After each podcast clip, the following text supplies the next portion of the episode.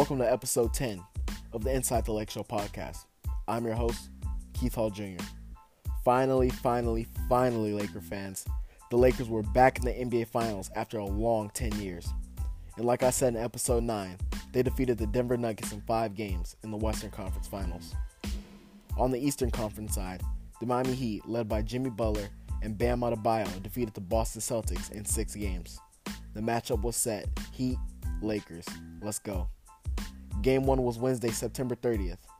Frank Vogel decided to go again with Dwight Howard in the starting lineup.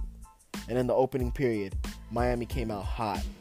After a number of made threes, they had a 13 point lead with 6 minutes to go. That didn't phase the Lakers though, and they came back with a 16 point swing, and at the end of one, they were up 38 to 21. Kentavious Caldwell Pope had a key 10 points in the first quarter. At halftime, the Lakers kept the momentum and led 65 to 48. They tied a franchise record with 11 made threes in the first half. I'm telling you folks, it didn't stop there. The Lakers kept pushing, and at one point in the third, they had a 32 point lead. In the third quarter, Miami Heat center Bam Adebayo left the game with a shoulder injury, and their point guard Goran Dragic also went down with a foot injury. After three, the Lakers were up 93 to 67. In the fourth quarter, the whole bench was cleared, and the game was pretty much a wrap. Lakers win 116 to 98. AD had 34 points, 5 assists, and 9 rebounds. LeBron James had a near triple double with 25 points, 9 assists, and 13 rebounds. And off the bench, Alex Caruso had 10 points and 4 rebounds. Lakers have a 1 0 series lead. Friday, October 2nd was game 2. Miami was down two starters as Bam Adebayo um, was out his, with his shoulder injury and Goran Dragic was out with his foot injury. As usual, for Game 2 to honor Gianna Bryant, the team wore the Black Mamba uniforms. Dwight Howard, the starting center, got off to a phenomenal start. After not scoring in Game 1, he had three dunks in the first four minutes. One highlight of the first quarter was the Lakers' ability to pick apart the Miami Heat zone defense. The team was able to find all the holes and open spots inside and outside. At the end of the first, the Lakers led 29 to 23.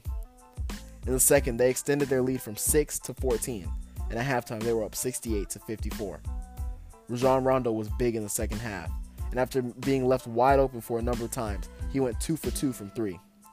The Lakers kept it pushing and won 124 to 114. Let's go. Two more wins.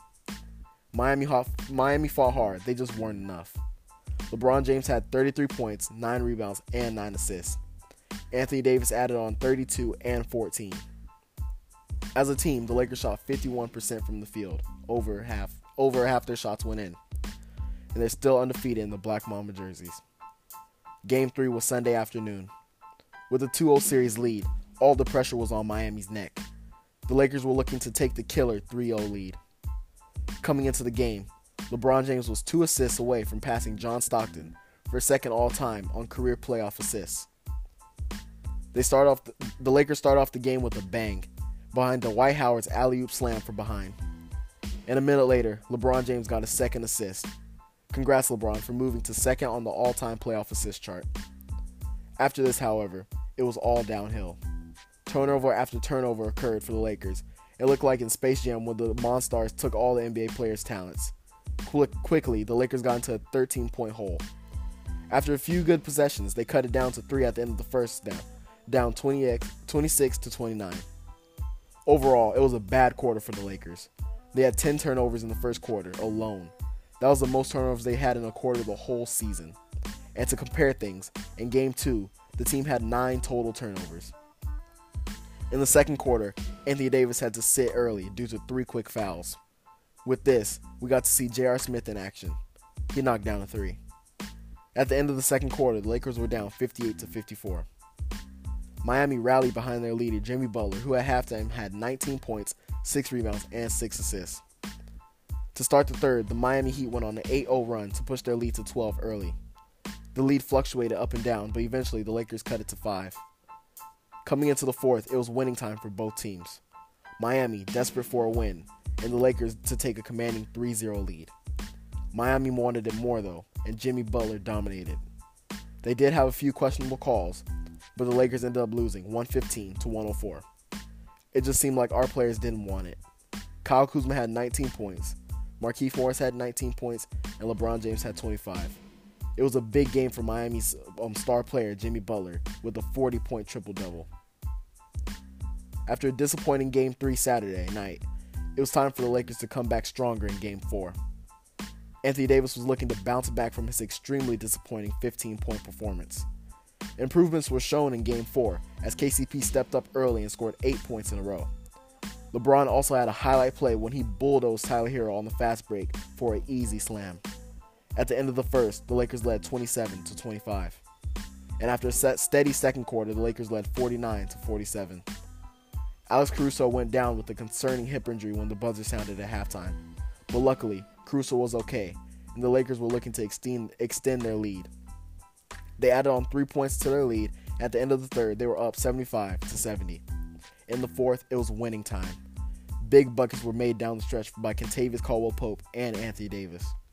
Rajon Rondo and LeBron James set their teammates up perfectly for big time buckets. Lakers take game four. The Lakers had a commanding 3 1 lead. After a disappointing loss in game three, they turned it around and took the series momentum back. LeBron James finished game four with 28 points, 8 assists, and 12 rebounds. Anthony Davis finished with 22 points, 4 assists, and 9 rebounds, along with 4 blocks. Even though he only had 2 points, Rajon Rondo came up big with 5 assists and 7 rebounds. Kentavious Caldwell Pope was our X factor in the game, and he had 15 points. He had shots to get the flow of the game going in the first quarter and big shots to close the game out. With the extra day of rest, the Lakers looked to close out the series Friday night. It took three long days for Lakers fans to wait, but Game 5 was finally upon us. Approved by Vanessa Bryant, the Lakers wore the Black Mamba jerseys. The mentality for all fans and players was to do it for Kobe. The Lakers had a slogan, one more, but the Miami Heat also had a slogan, one win. You could tell tensions were high for both teams early, as they were scrappy in the first few minutes. Jimmy Butler and Dwight Howard got tangled up in a toss up shoving match. At the end of the first, the Heat led by one, 25 to 24. A big scare happened with about a minute left in the first quarter. Anthony Davis, our star big man, came down with a leg injury. At first, it appeared as if he couldn't walk. He walked it off though and appeared to be okay. In the second quarter, Miami got off to a big run, putting the Lakers in a nine point hole. What really kept the Lakers in the game was LeBron James' three point shooting. The Heat kept clawing though and extended their lead to 13. However, the Lakers brought the game back close to within four at halftime. At the half, LeBron James had a solid 21 points. Undrafted third year Heat player Duncan Robinson had a solid third quarter with um, with a three and a um and one three. To end the third, Miami was up 88 to 82. It was obvious Miami had no intention of going home. Both teams wanted it bad. Kentavious Caldwell Pope and Duncan Robinson traded blows throughout the night, three going threes for threes for threes. The blows transferred though to Jimmy Butler to versus LeBron James.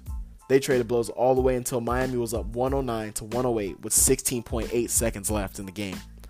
After a crucial Danny Green miss and Markieff Morris turnover, the Lakers were unable to capitalize on their opportunity. Lakers lose 111 to 108. Good fight from Miami. LeBron James finished the game with 40 points. The action was back Sunday night for Game 6. Instead of Dwight Howard in the starting lineup, Frank Vogel opted to start point guard Alex Caruso to help produce more points early into the game. LeBron James set another record Sunday night with the most playoff games of all time, 260.